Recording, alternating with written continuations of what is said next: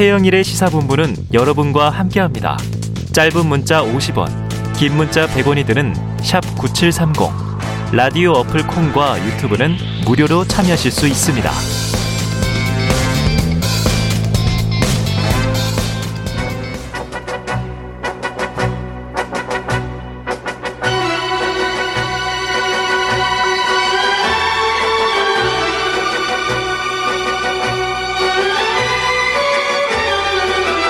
네, 시사와 영화, 시사와 음악의 만남, 세상 어디에도 없는 고품격 예술방송 살롱 드 시사 코너가 돌아왔습니다. 자, 오늘도 영화평론가이신 강유정 강남대 교수 그리고 한겨레 김한 기자와 함께하겠습니다. 두 분 어서 오세요. 안녕하세요.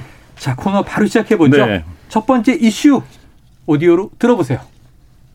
전두환 대통령이 군사 쿠데타와 그 오일팔만 빼면 잘못한 부분이 이제 그런 부분이 있지만 그야말로 정치는 잘했다고 얘기하는 분들이 많습니다. 윤석열 대선 경선 후보가 해당 발언에 대한 지적을 수용한다며 유감을 표명했는데요. 그 설명과 비유가 부적절했다는 많은 분들의 그 지적과 비판을 겸허히 수용하고, 윤 후보는 다시 에스엔에스를 통해 전두환 정권에 고통을 당하신 분들께 송구하다며 사과했습니다. 하지만 어젯밤 사과를 요구받는 와중에 자신이 돌잡이로 사과를 잡았다고 사진을 게시한 일이 알려지면서 사과 요구를 조롱했다는 비판을 받고 있습니다. 네, 참 오늘 네. 해괴한 이야기를 많이 했어요. 네. 사과 사진 가지고 또 논란이 있을 줄. 걔한테 아, 사과 주는 사진도 올려왔고 네. 네, 굉장히 오늘도 여의도가 시끄럽습니다. 아니, 뭐 오피니언 리더 맞긴 맞나 봅니다. 네. 지금 저희가 원고 준비하면서 이 전두환에 관한 이야기들을 준비했는데 네네네. 그 사이 또 사과로 이렇게 많은 또 뉴스를 만들어내면 어떡하란 말입니까? 강 교수님 네. 영화가 또 바뀌어야 되는 거예요. 아, 그러게요. 네. 네. 전두환 관련 영화를 찾고 계셨는데 네네네. 사과 관련으로. 자, 일단 전두환 전 대통령이냐, 네. 전두환 씨냐, 사석에서도 이거 논란이 있어요. 네. 김한 기자님 한번 공식적으로 뭐가 맞습니까? 뭐 언론도 엇갈려 쓰는데 네. 뭐 전두환 전 대통령이라고 쓰는 네. 언론도 있고 씨라고 쓰는 언론도 있는데 네. 법률적으로 보면 음. 전직 대통령 예우법 칠 조에 따르면 재임 네. 중 탄핵 결정을 받아 퇴임한 경우 음. 금고 이상의 형이 확정된 경우에는 대통령 예우 대상에서 제외를 합니다. 아, 그래요? 그렇기 때문에 어, 전두환 대통령이 이제 내란범으로 내란범으로 네네. 확정 판결을 받은 바 있기 때문에 음. 사실 이제 씨라고 불러야 한다라는 아. 지적들이 많습니다. 왜냐하면 네네. 전 대통령이라는 표현 자체는 어쨌든 예우의 뜻이 예. 담겨져 있는 네. 거기 때문에. 또 한 가지는 어, 사회적 의미로는 이제 팔십 년대에 벌어졌던 일들을 네. 여전히 전두환 씨에게 책임을 묻는 지금 목소리들이 그렇죠, 있는 그렇죠. 상황에서 네. 어, 씨라고 부르는 게 마땅하다 이런 음. 이제 좀 의견들도 많이 있습니다. 아직도 재판이 걸려 있는 거잖아요. 그렇죠. 뭐 뉴스에 지금도 출연하고 있고 예, 뭐 화제 인물이라고 네. 할 수 있는데 그러니까 사진만 찍혀도 어쨌든 뭐 그. 언론에 보도가 되니까. 네. 근데 지금 이제 걸려있는 재판은 오일팔 민주화운동 당시에 헬기 사격을 증언한 고 조비오 신부가 있었습니다. 네. 네. 이제 고 조비오 신부를 가면을 쓴 사탄이다. 네. 이렇게 네. 회고록에서 표현을 해서 그 부분에 대한 이제 재판을 지금 받고 있는데 매번 뭐 네. 출석을 하냐 안 하냐 이런 네. 부분으로 이제 논란이 되고 있고, 그다음에 많은 분들이 이제는 좀 잊어버린 것 같은데 음. 어, 전두환 씨가 추징금 이천이백억 원을 선고를 네. 받았습니다. 네. 근데 이 중에 구백육십육억 원을 거의 절반. 네. 네, 이십사 년이 지나도록 아직 안 내고 있는 네네. 그런 상황입니다. 꽤 오랜 기간 지금 이십구만 원밖에 네. 없다는 주장이 명언이 돼버렸잖아요. 네. 그런데도 어, 이제 골프장에서도 목격되고 맞습니다. 와인 파티도 목격되고. 음. 자, 그래서 참 그러면 이게 팔십 년 아닙니까? 그렇죠. 오월 광주 네. 그리고 이 칠십구 년 네. 십이육 이후 십이 십이 신군부 쿠데타의 주역이고. 어, 김한 기자님 보시기에 이 세간 시끄럽게 했던 전두환 어록 참 많거든요. 네. 뭘 좀 꼽아주시겠어요? 방금 말씀하신 뭐 이십구만 원 발언이 가장 유명한 발언이라고 할 수 있고요. 네. 또 한 가지 있죠. 패러디도 굉장히 많이 됐던. 네. 왜 나만 갖고 그래? 아. 이 재판에서 음. 얘기했을 때 있었고, 최근에는 또 뭐 그 오일팔 재판에 참가해서 뭐 발표 명령을 했다라는 걸 부인하느냐 이렇게 거세게 네네. 물었어요. 사실 한 십여 년 전만 해도 이렇게 거세게 못, 못 물었었어요. 네네. 사회 분위기가. 네네. 근데 이제 물으니까 어 이거 왜 이래? 이렇게 화를 내는 아, 네. 네, 장면도 아, 굉장히 좀 기억이 나고요. 어 그다음에 뭐 그 치매를 앓고 있는데 골프장에서 발견된 적이 있었잖아요. 음. 그래서 그때 어, 추징금 왜 안 내냐라고 했, 묻는 정의당 당시 임한솔 대표한테 그 네가 좀 내줘라. 네가 좀 내줘라. 네, 얘기했던 게 굉장히 좀. 그러니까 이게 전두환이라고 하는 사람이 네. 한국 사회에서 그동안 어쨌든 전두환으로 대변되는 세력이 음. 누려왔던 권력의 발현으로서 이 어록이 존재하는 거기 때문에 뭐 네. 들으면서 저희가 가, 가볍게 얘기하지만 굉장히 좀 씁쓸한 단상입니다. 강 교수님, 지금 이만큼 한국 사회에 이제 어쨌든 부정적인 영향을 많이 끼쳤기 때문에 영화의 소재로도 맞습니다. 꽤 많이 음. 이 활용됐을 것 같은데 어떤 작품들이 생각나세요? 그냥 가리지 않고 네. 이건 전두환 씨에 대한 이야기다라고 어. 알 수 있는 영화들만 해도 음. 꽤 많습니다. 꽤 많아요. 그러니까 그렇지 않고 만약에 음. 그냥 팔십 년대 시대상 속에 전두환의 그림자까지 찾아가면 어마어마하게 네, 많고요. 네, 네, 그럼에도 불구하고 이제 딱 이거는 전두환 씨를 다루고 있다라고 어. 하는 작품들은 잘 아시다시피 이제 택시 운전사는 아, 오일팔에 음. 관한 이야기이기 이야기죠. 때문에 네. 어, 오일팔이라면 당연히 음. 어, 전두환 씨를 생각할 수밖에 없는 영화고요. 마찬가지로 화려한 휴가 있습니다. 음, 화려한 휴가. 네, 네. 좀 더 먼저 나온 영화고요. 남영동 천구백팔십오 역시도 아. 천구백팔십오 년이라는 이 그렇죠. 연도 자체가 음. 어, 깊숙하게 연루되어 있는 그런 네. 인물이라 할 수 있겠고 조금 약간 다른 의미에서 접근했던 게 스카우트라는 음. 영화가 있었어요. 아, 스카우트. 네. 네, 이제 야구 선수를 이제 스카우트하는 과정에서 음. 이제 현대사의 질곡과 만나는 장면들이 역시나 광주의 네. 이야기였고 어, 전두환 씨와 연결될 수밖에 없고요. 그리고 가장 최근에 화제가 됐던 영화들 중 하나로 이제 변호인이라는 음, 변호인. 고 노무현 네. 대통령을 좀 모델로 했다라는 그 작품의 역시 재판 음. 역시도 어, 어, 바로, 바로 이제 전두환 정권과 관련되어 있기 때문에. 음. 그러니까 전두환과 전두환 정권, 전두환 씨에 관한 이야기들은 정말 수없이 많고요. 현대사 영화들이 다 관련돼 있네요. 맞습니다. 팔십팔 올림픽 그렇죠. 관련 네. 영화들 내지는 네. 뭐 강남 개발에 관련된 어. 영화들 뭐 들어가 보면 뭐 흔적이 없다고 말하기 참 어려운. 천구백팔십칠도 전두환 정권과의 네. 투쟁을 네. 그린 작품이잖아요. 그렇죠. 네. 시민항쟁. 음. 야 정말 많다 이런 생각이 나오는데 그럼 오늘 강 교수님.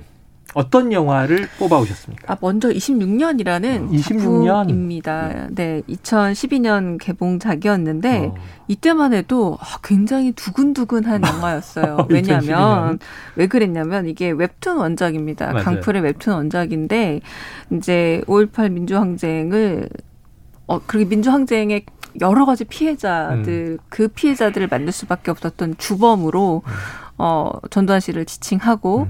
그리고 피해자들이 피해에 대한 사적 복수 그러니까 음. 어떻게 왜냐하면 역사적으로 합법적으로 이게 응징한 대발 응징을 안 해주니까 안 해주니까 음. 결국은 일종의 자경단을 음. 꾸려서 어. 이 부분에 대해서 사과를 받겠다고 처음에 시작하는 약간 얘기입니다. 독립운동 영화 암살의 마지막까지 비슷해요. 네, 그러니까 음. 이 당시는 판타지였던 거죠. 음, 그렇죠. 이거 절대로 지금 재판도 했잖아. 그렇지. 우리 그랬지만 뭐 이십구만 원밖에 없다고 어. 하고 뭐 네가 갚아라고 한 이런 수준인데 우리 이대로 참을 수 없고 저 사람이 저렇게 여전히 떵떵거리며 살면서 그리고 네. 그 영화에도 제일 중요하게 다뤄지는 게 그 주변에 그 신념을 공유하고 있는 사람들이 여전히 남아있는 네. 거예요. 헤게모니를 가지고 결국은 저 상징 핵심을 무너뜨려야겠다라고 음. 다짐을 하고 당시 피해자의 주변인들이 모여서 이제 복수를 다짐하는 영화였고 이때만 해도 그냥 판타지로 봤죠. 네. 네, 절대 저렇게밖에 안 되나 보다라고 조금은 안타까운 마음으로 봤던 영화이기도 합니다. 만화는 흥행이 굉장히 됐었어요. 그렇죠. 관심도 뜨거웠고. 맞습니다. 네. 저희 대학생 시절에는 전두환 체포조도 있었어요. 네. 학생 조직마다. 네. 그런데 이 이십육 년 영화는 이제 뭐랄까요? 이 독립 영화로 맞습니다. 이 제작비를 음. 모금해서 만들면서 좀 인디 영화가 된 만들기가 쉽지가 않았던 거죠. 네. 우리 잘 알다시피 변호인도 네. 영화 만들 때 제작비를 어. 꾸리기가 음. 상당히 어려웠다. 김한 기자님 보셨죠? 이십육 년. 아니요. 영화로는 못 봤고 저도 웹툰은 아, 웹툰으로 이제 봤었는데 또 제가 본 지가 오래돼갖고 내용이 기억이 가물가물해서 들어오기 전에도 교수님한테 아, 네. 아 이게 기억이 가물가물하다라고 했었는데 네. 근데 이때 어쨌든 이 이런 생각은 들어요. 그러니까 예를 들면 사적 복수를 하는 거 외에는 해결 방법조차도 찾을 수 없는 상황을 네, 네. 이미 십 년 전에 고발을 했는데 네. 그 대중문화로서. 근데 이게 지금 십 년이 지나서 이분이 뭐, 뭐, 뭐뭐만 빼면 잘했다 이런 발언이 음. 주요한 대선 정치 후보 입에서 나온다라는 것 자체가 그러니까 지난 십여 년이 한국 사회가 네. 많이 온 것 같은데 또 어떤 네. 면에서는 굉장히 퇴행적인 이거를 그, 아, 그대로 보여주는 게 아닌가라는 생각이 듭니다. 자, 두 번째 영화가 또 있죠?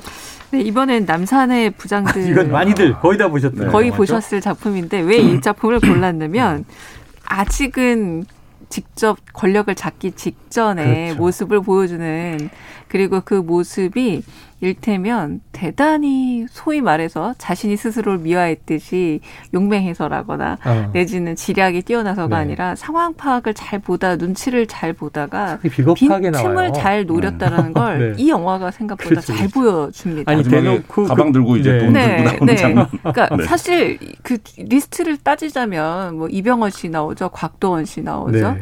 어, 굉장히 쟁쟁한 배우들 속에 이 배역 자체가 상당한 조연급입니다. 음. 네. 근데 그 역 역사적 사실에서도 사실은 음. 그냥 조연 정도밖에 음. 안 되는 캐릭터였는데 사실상 박정희의 눈에, 눈에 든 것도 음. 우연찮게 일테면 네. 육사 후배로서 이제 음. 눈에 띈 것처럼 이번에도 우연찮게 그런 혼란한 음. 틈을 탔다라는 걸 잘 보여주는 작품이고 오히려 저는 막 엄청난 거악 그리고 엄청난 악마적 캐릭터로 그렸던 영화를 보다 약간은 시시하게 그린 네. 이 영화 속 캐릭터가 어쩌면 더 저 사람의 본질에 가까울 수도 있지 않을까라는 네. 생각이 좀 들기도 했었고요. 또 이 작품은 어, 코로나가 발생한 이후 이천이십 년에는 가장 주목받았던 작품이기도 하고 잘 알려져 있는 이제 김규평 이런 인물로 나오긴 합니다. 네. 이병헌 씨와 그리고 그 옆에 있었던 이제 경호실장 곽산천으로 나오는데 누구나 다 아는 이제 차지철 씨 역할을 했던 그렇죠. 거고. 그래서 이 역사적인 사건 이면에 이제 개인의 심리를 따라가고 있는데 그 가운데도 이제 전두환으로 예측되는 그 인물에 대한 심리도 잘 그려져 있는 작품입니다. 실제 실제 인물과 뻔하게 매칭이 되는데 맞습니다. 이름을, 아니라고 아닌 네. 척하죠. 이름을 네. 다 바꿨는데 네. 이 전두환 맥은 극중 이름이 전두혁이어서 맞아요. 너무 대놓고 가장 가까웠던 인물이 되시겠죠. 국내에서 우리가 이제 뭐 뭐 전두환 시대를 기억하는 방법이 여러 가지가 있지만 네. 그 제가 어렸을 때 들었던 얘기 중에 기억이 나는 건 대머리가 티비 출연이 안 되던 시절이에요. 아. 그러니까 대통령이 대머리이기 때문에 그렇게 부르시면 또 탈모인데. 네. 근데 어쨌든 뭐 이게 민머리라 닮아서 네. 출연하지 못했던 권위주의 아, 그래서 그 강용식 씨인가요? 탤런트. 네. 그래서 네. 그래서 네. 제가 에스비에스 개국했을 때 저희 아버지가 아, 저 사람이 음. 오공 때는 못 나왔었는데 아, 지금 나왔다. 시대가 달라졌다. 어, 뭐 이런 얘기를 들었던 기억이 나는데 음. 대중문화에서 그래서 이 묘사하는 방식이 항상 그 외모적인 특징. 근데 그게 그거를 희화하는 게 아니라 당시에 그래서 탄압을 받기도 하고 그랬었거든요. 어. 그런 분들이. 그러니까 이제 뭐 부인의 어떤 얼굴 형상처럼 네네. 생긴 여배우는 못 나오게 한다든지 어. 뭐 이런 일들이 있었기 때문에 우리가 전달하면 뭐 쓰레스 정책, 대중문화를 굉장히 네. 활성화한 뭐 이런 걸로 기억을 하시는 분들도 음. 설명을 하는 사람도 있지만 사실 실상은 그렇지 않았다. 이런 생각을 뭐 그 영화를 보면서도 했었습니다. 자, 시간이 아쉽습니다. 너무나 주옥 같은 얘기들이 많은데 김한 기자님 여기서 네. 자, 전두환 이슈 관련 선곡 어떤 음악 추천하시겠어요? 아, 팔십 년대의 앨범에는 모두 이런 건전 가요가 있었습니다. 아, 맞아요. 네. 엘피 끝에. 네, 끝에. 근데 이 건전 가요 중에 팔십 년대 풍경을 묘사하는 가장 크게 히트를 했던 노래 정수라의 아 대한민국 아, 골라봤습니다. 이 노래 나오나요? 네.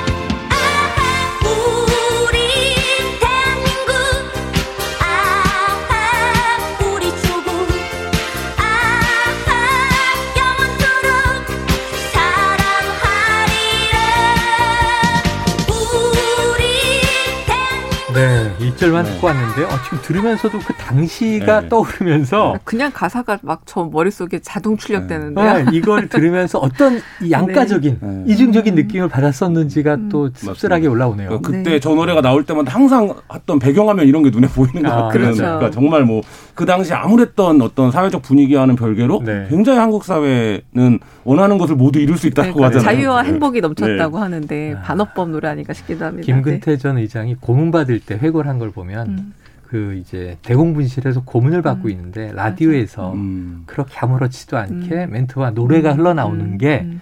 너무 이제 큰 충격을 음. 받았다는. 음. 음. 자, 다음 이슈로 넘어가 보겠습니다. 네. 자, 이 심석희 선수 하면 우리가 그동안 어, 이 금메달 리스트인데 그렇죠. 스포츠 영웅이죠. 엄청난 피해자였단 말이에요. 네. 또 성범죄에 예. 어떻게 메달 리스트를 이렇게 했을 수가 있을까 했는데 이번에는 가해 논란이 벌어져서 이 오디오로 뉴스 일부를 좀 듣고 오겠습니다. 충돌 논란에 휩싸인 쇼트트랙 심석희 관련 논란이 승부 조작 의혹으로까지 확산됐습니다. 조사위원회가 구성이 되고 난 다음에 언론에 유출됐던 전반적인 내용들을 검토하고 그리고 난 다음에 조사를 할 수 있는 방안을 만들어서 신속하게 처리할 수 있도록 하겠습니다. 스포츠 인권단체에서는 심석희에 대한 이 차 가해라는 우려의 목소리가 나오고 있습니다. 어, 사회적 여론이 피해자를 비난하게 하고 공격하게 하고요. 또 그걸 통해서 가해자의 가해 사실을 은폐하거나 물타기를 해서 왜곡시키는 것. 그것이 바로 이 차 가해죠. 네, 지금 김한 기자님께서 네. 심석희 선수 관련 이 의혹들 나오고 있는 걸 좀 한번 정리해 주세요. 어, 지금 뭐 한 세 가지 정도인데요. 첫 번째는 네. 고의 충돌 논란입니다. 그러니까 음. 대회 중에 특정 선수를 탈락시키기 위해서 코치랑 모의해서 일부러 충돌을 한 게 아니냐 이런 의혹을 받고 네네. 있는 건데요. 근데 실제 그 충돌하는 화면을 보면 음. 약간 여러 가지 좀 의구심이 들긴 해요. 어, 네. 근데 이제 여기서 문구가 뭐 브래드버리 해버리자 이런 표현이 나오는데 이게 스포츠계에서 굉장히 유명한 말인데 쇼트트랙에서 음. 그 앞에 선수가 다 넘어져서 음. 뒤에 유유히 오던 꼴찌 선수가 금메달을 획득한. 어, 그게 아마 그나라 제가 국적이 정확히 기억이 안 나는데 첫 금메달 동계. 선수 이름이 예, 브래드버리죠. 브래드버리. 예, 그래서 그런 이제 모의를 했다라는 혐의를 받고 있고요. 음. 그리고 또 한 가지는 이제 그 심석희 선수에 대한 성폭행 가해자였던 조재범 코치가 폭로한 네. 내용인데 음. 어, 심석희에게 금메달을 만들어주기 위해서 승부 조작을 최소 두 차례 이상 했었다. 아. 뭐 이런 이제 혐의에 대한 의혹을 받고 있고 네네. 그것을 인지했던 거냐 몰랐던 거냐 뭐 이런 부분들. 음. 그리고 이제 마지막으로는 특정 선수를 도청했다. 그러니까 어. 예를 들면 어떤 선수의 어떤 사실을 알아내거나 험담을 하거나 혹은 뭐 이런 걸 하기 위해서 네. 같은 대표팀 내에서 선수를 도청했다. 지금 뭐 이런 혐의를 받고 있습니다. 야, 이게 이 정도 되면 뭐 우리가 생각하는 스포츠가 이게 뭐 자아실현을 위한 자기 극기의 과정 스포츠가 아니라 무슨 비즈니스판 내지는 음. 어두운 정치판 이런 느낌이 막 드는데 저희 교수님, 강 교수님은 이거 어떻게 보셨나 궁금한 게 원래는 지금 심석희 선수가 성폭행의 희생자, 피해자였고 그 이 가해자로 수감 중인 조재범 전 쇼트트랙 대표팀 코치가 이러한 내용을 외부에 공개하면서 역으로 또 다른 이 차, 삼 차 파장이 커지고 있는 거예요. 어떻게 보십니까? 어떻게 해야 좋을까요? 이걸 단순히 개인의 문제로 보는 게 아니라 구조적 문제로 접근해야 풀릴 수밖에 없다라고 생각합니다. 네. 왜냐하면 지금 우리가 얘기를 나누고 있는 와정, 와중에서도 음. 심석희 선수가 피해자이기도 하고 가해자이기도 네. 한데 여기서 단순히 피해자, 가해자가 아니라 관계 속에서 피해자고 관계 음. 속에서 가해자가 음. 될 수도 있는 네. 그런 상황인데 왜냐하면 굉장히 폐쇄적으로 이 빙상계가 음. 금메달이라는 수학 때문에 많은 분들에게는 영웅으로만 알려지면서 음. 그동안 너무 골마운 문제가 네. 많은 게 핵심이 아닌가 있었고. 싶어요. 폐쇄적이고 지금 그들끼리 나누는 저는 녹취록을 따라가는 것도 생각보다 힘들었어요. 음. 왜냐하면 이게 은폐된 사회일수록 생각보다 그 사회 내부에 좀 언어, 은어가 많아집니다. 네네네. 아까 브래드버리 설명도 해주셨지만 어. 그러니까 그 세계에 조금은 함몰되어 있었던 거 아닐까. 어. 그래서 이 차에 하나 둘씩 밝혀지는 저는 성폭행 문제도 분명히 구조적인 문제고 네. 개인적인 문제였기만 했을까. 이 안에서 음. 여러 가지로 혹은 음. 묵인되거나 혹은 외면됐던 문제가 있을 수도 네. 있고 한편으로 우리가 소위 말하는 파벌 싸움이라고 얘기를 하면서 성과만 나오면 다 무마되는 이런 또 하나의 구조적인 문제가 있었던 것은 아닐까.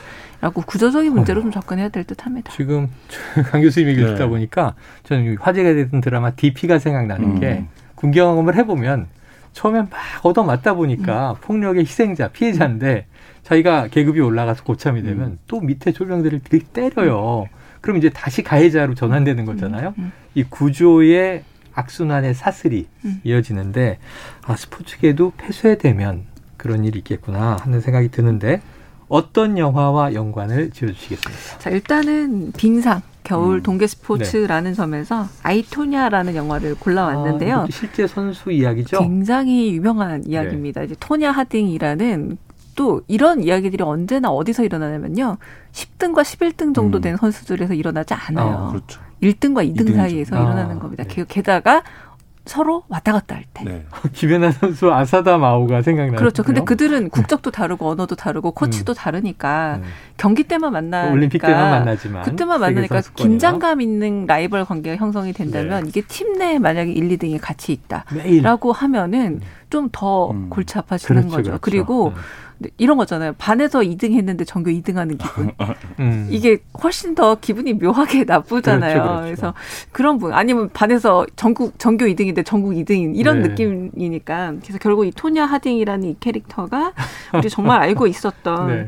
그 어떻게 상대 라이벌에게 위해를 가했고 그리고 이것이 드러나는 과정들을 보여주면서 특히 음. 영화는 그 어머니의 억압적인 음. 그런 환경들 음. 그러니까 자신의 의지보다는 잘 인정받지 못했던 딸로서 아. 왜곡된 수단을 통해서라도 인정받으려 했던 한 네. 인간 캐릭터를 보여주고 있는데요.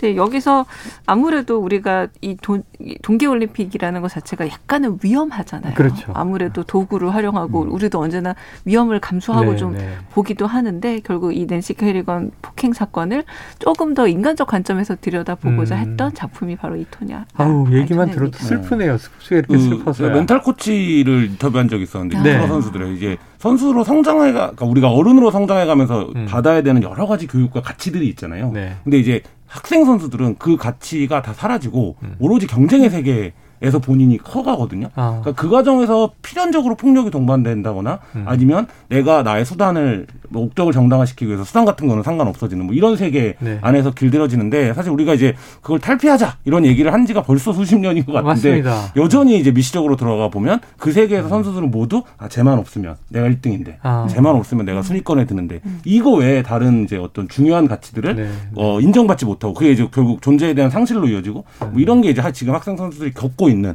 공통의 문제가 아닌가라는 생각. 지난 도쿄올림픽이 참 논란이 많았지만 우리가 뭐 금메달 몇 개, 은메달 몇 개 이번에는 신경을 덜 썼던 음. 것 같아요. 이제 선수들이 얼만큼 경기를 즐기느냐. 사 위 해도 어 한국식 기록 냈네. 음. 우리가 박수 쳤고요. 그리고 본인도 기뻐서 막 뛰었고. 음. 그래서 아 이젠 스포츠를 즐기는 문화로 우리가 좀 선진화되는구나 했는데 음. 아직도 이런 장면들은 현장에 남아있는 거죠. 또 영화가 있죠? 네. 이번에는 폭스캐쳐라는 음. 작품인데요. 제가 무척 좋아하는 작품이기도 네. 하고 좀 연기, 뭐 연출 아주 좋은데 어. 스포츠계에 관련된 영화입니다. 이것도 사실 실화 이야기이고요. 네. 이제 서울과 관련돼 있기도 합니다. 왜냐하면 아, 천구백팔십사 년에 이제 그 마크 슐츠라는 선수가 레슬링에서 금메달을 땄는데 음. 형이 훨씬 더 유명한 거예요. 어. 그러니까 사람들이 얘도 막 금메달리스트인데도 사람들이 만나면 어 데이비드인가요? 데이브인가요? 그러니까 아예 이름을 형 이름만 물어본 정도로 어. 그렇게 고민하고 있었던 찰나 그 듀퐁이라는 거 아시죠? 네. 듀퐁 네. 예, 듀퐁 회사에 그러니까 엄, 사실은 엄청난 그런 섬유 기업이기도 하고 그렇죠, 그렇죠. 대단한 전 세계 오백 개 기업에서 만든 이래로 빠진 적이 없다고 합니다. 음. 그런 기업의 회장인 듀퐁이 갑자기 내가 레슬링을 지원해 주겠다. 어. 어, 어, 나랑 같이 레슬링 하자. 라고 하는데 점점 어떤 식의 욕을 하냐면 나 네 멘토 맞지? 멘토 맞으니까 음. 아, 영화 하나 다큐멘터리로 찍어서 좀 증언 좀 해줘 라던가 아. 갑자기 밤에 찾아와서 음. 이거 내가 쓴 책인데 좀 읽어봐. 네. 나를 좀 이해 좀 해줘. 이런 식으로 한다던가 점점 불편해지면서. 음. 어, 뭔가 자기 세뇌시키는 거예요? 그렇죠. 세뇌를 하는데. 그때 가스라이팅 아닙니까? 가스라이팅이 잘 안 되니까 문제가 되는 네네네. 겁니다. 아, 가스라이팅이 잘 안 되면서 음. 이 마크가 다시 함께 운동하던 진짜 형 데이브를 데리고 왔는데 어. 그러니까 듀퐁이 완전히 또 소외감을 느끼는 거죠. 네. 음. 결국 결말은 어떻게 끝나면 음. 어, 둘 다 이 사람을 외면하게 되니까 총으로 쏴버립니다. 아, 누구를 쐈게요? 근데? 비극으로. 아, 누구를 쐈을까요? 형이냐, 네. 회장이냐. 아. 네. 형, 형을 죽여버립니다. 아이고. 그러니까 그 형 같은 네, 실화였어요. 그래서 아, 지금 삼십 년 네. 형을 살다가 세상을 떠난 이야기인데 이 스포츠라는 게 순수해 보이지만 생각보다 음. 굉장히 복잡한 인간의 욕망이 아. 좀 똘똘 뭉쳐있는 곳이다라는 걸 보여주는 또 다른 작품이기도 합니다. 야, 오늘 뭐 엄청난 이 폭스캐쳐 저는 꼭 한번 봐야 되겠네요. 아, 저도 봐야겠습니다. 야, 이게 스릴러네 스릴러. 아, 그 김한 기자님. 네. 그럼 이게 음악적으로 보면 네. 지금 이 심석희 선수와 관련된 이 스포츠계의 이 스캔들, 추문, 폐쇄적인 구조적인 문제, 네. 어떤 노래를 아, 고르셨는지 너무 궁금한데요. 너무 진지하고 작품성 있는 영화를 설명해 주셨는데 제가 네. 이 노래를 말하려니까 좀 부끄러운데요. 아, 왜요? 어, 전 이 노래에서 이 가사를 좋아합니다. 어. 인생 즐기는. 네, 싸이의 챔피언을 골라봤는데요. 아, 음. 아니, 그거는 어떤 올림픽이나 월드컵 때도 맞아요. 최고의 응원가 아, 그렇죠. 아니에요? 예, 그러니까 이게 우리 항상 이 쇼트트랙 문제도 사실 이게 지금 막 진상조사를 하고 있는 것 같지만 네. 내년에 또 동계올림픽이 있어요. 그러니까 늘 성적을 아. 내는 걸로 문제를 덮어왔고 올림픽은 네. 또 내보내야 되니까. 내보내야 선수를. 되니까. 결국 그래서 금메달 따면 또 잊어먹고 우리가 음. 하는데 그게 아니라 정말 어, 이번에는 이 문제를 해결해야 되고 그러려면 우리가 금메달 따는 선수를 대접하는 게 아니라 음. 그 운동에서 정말 매진해서 자기의 한계를 넘어서는 선수들을 네. 응원하자는 네. 의미에서 네. 싸이의 챔피언을 불러봤습니다. 아, 싸이 챔피언. 자, 오늘 얘기 들으면서 그런 생각이 들어요. 우리가 결과만 집착하다 보니까 맞습니다. 과정을 눈을 가리고 있었던 거죠. 그러니까 아까 말씀하신 대로 과정에서 네. 지금 누리호도 구십 퍼센트 성공이냐 뭐 절반의 성공이냐 이게 아니라 십이 년 동안 독자 개발 해왔다는 거잖아요. 네. 거기 박수를 쳐줘야 되고 내년에 모자란 나머지를 채우기를 기원해야지 결과에 연연하지 말고 과정을 즐기자. 네. 그런 의미에서 지금 오늘 김한 기자님의 어, 싸이의 챔피언 들어볼까요?